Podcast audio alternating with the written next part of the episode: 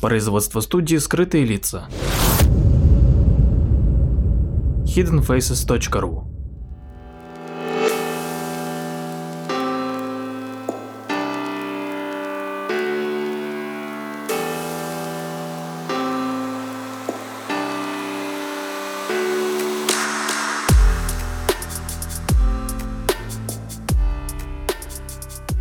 Здравствуйте, с вами Владимир Марковский и очередной выпуск передачи «Прожектор восприятия».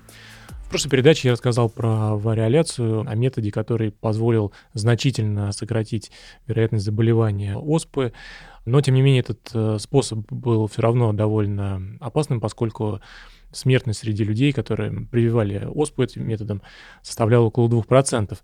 И нужна была более эффективная и безопасная замена вариоляции. И в 1765 году лондонское научное сообщество узнало о таком способе.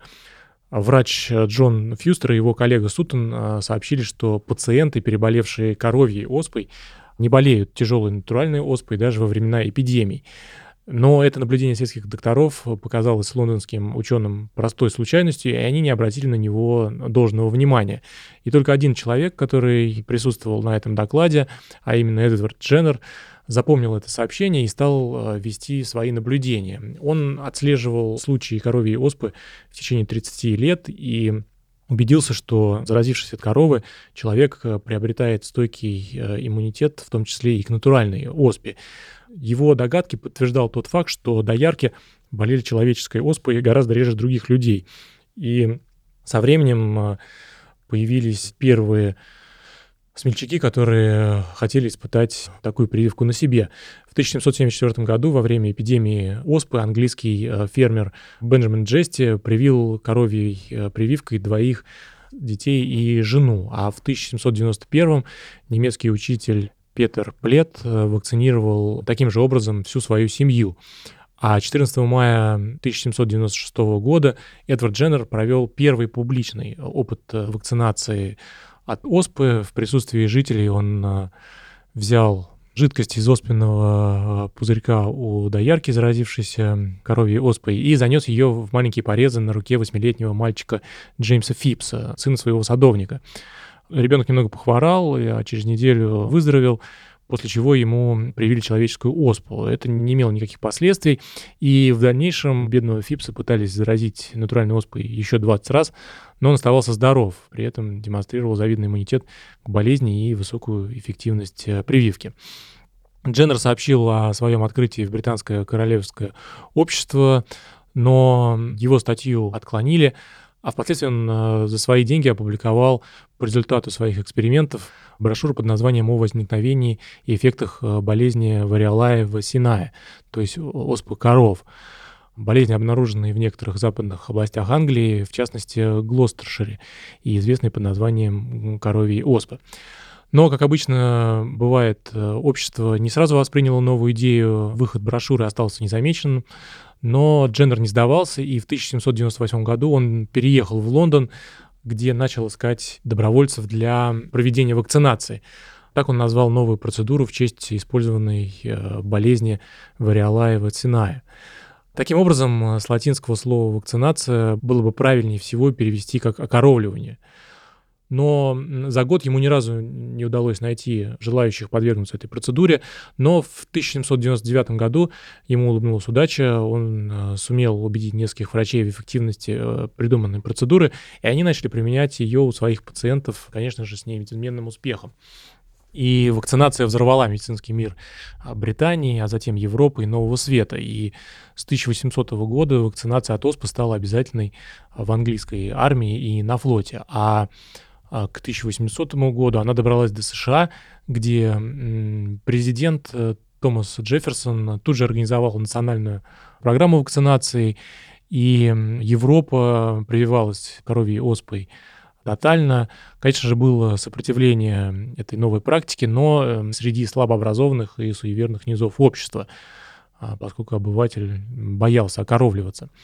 Но для властей преимущества вакцинации были более чем очевидны.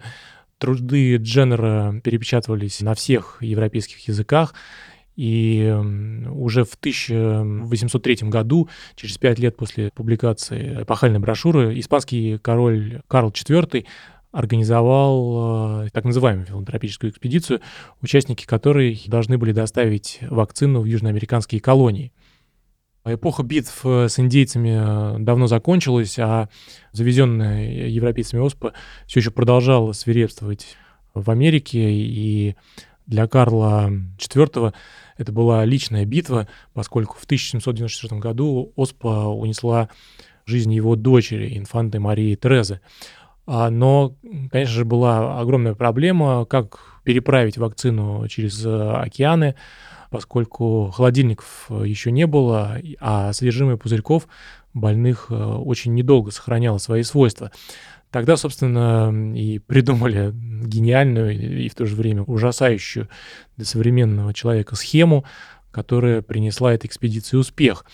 По совету королевского врача начальник экспедиции Франциск Жавьер де Бальми взял в плавание 22 мальчика-сироту из испанского приюта и э, целую медицинскую команду. Вместе с ними э, в экспедицию отправилась и настоятельница приюта города Лакарунья, оказавшая всемирную помощь и часто упоминаемая Дебальми в его записях. Еще в Испании двух мальчиков привили коровьей оспой, а по мере продвижения каравеллы Дебальми организовал настоящую живую цепь. Оспа передавалась от больных мальчиков э, здоровым попарно, чтобы вакцина не пропала, если по случайному стечению обстоятельств у получающего вакцину мальчика не разовьются волдыри. Экспедиция успешно достигла Америки и посетила множество городов на островах, на побережье и в глубине самого континента. Но, конечно же, первым делом, когда они приплыли, они привили не людей, а коров, поскольку это позволяло создать пул вакцины, который затем поддерживался местными католическими монастырями и миссиями. Дебальми лично переправил вакцину с Атлантического побережья через джунгли на берег Тихого океана, а затем а, завершил и кругосветку, доставив вакцину на острова Океании и побережье Юго-Восточной Азии. Таким образом, вакцина быстро распространилась по земному шару, и а, с переменным успехом она сумела сначала предотвратить а, пандемию оспы по всему миру, а затем и полностью уничтожить болезнь. А последний документированный случай ОСПы был зафиксирован э, Всемирной организацией здравоохранения в 1978 году, а в 1980 было объявлено о полном искоренении этой болезни.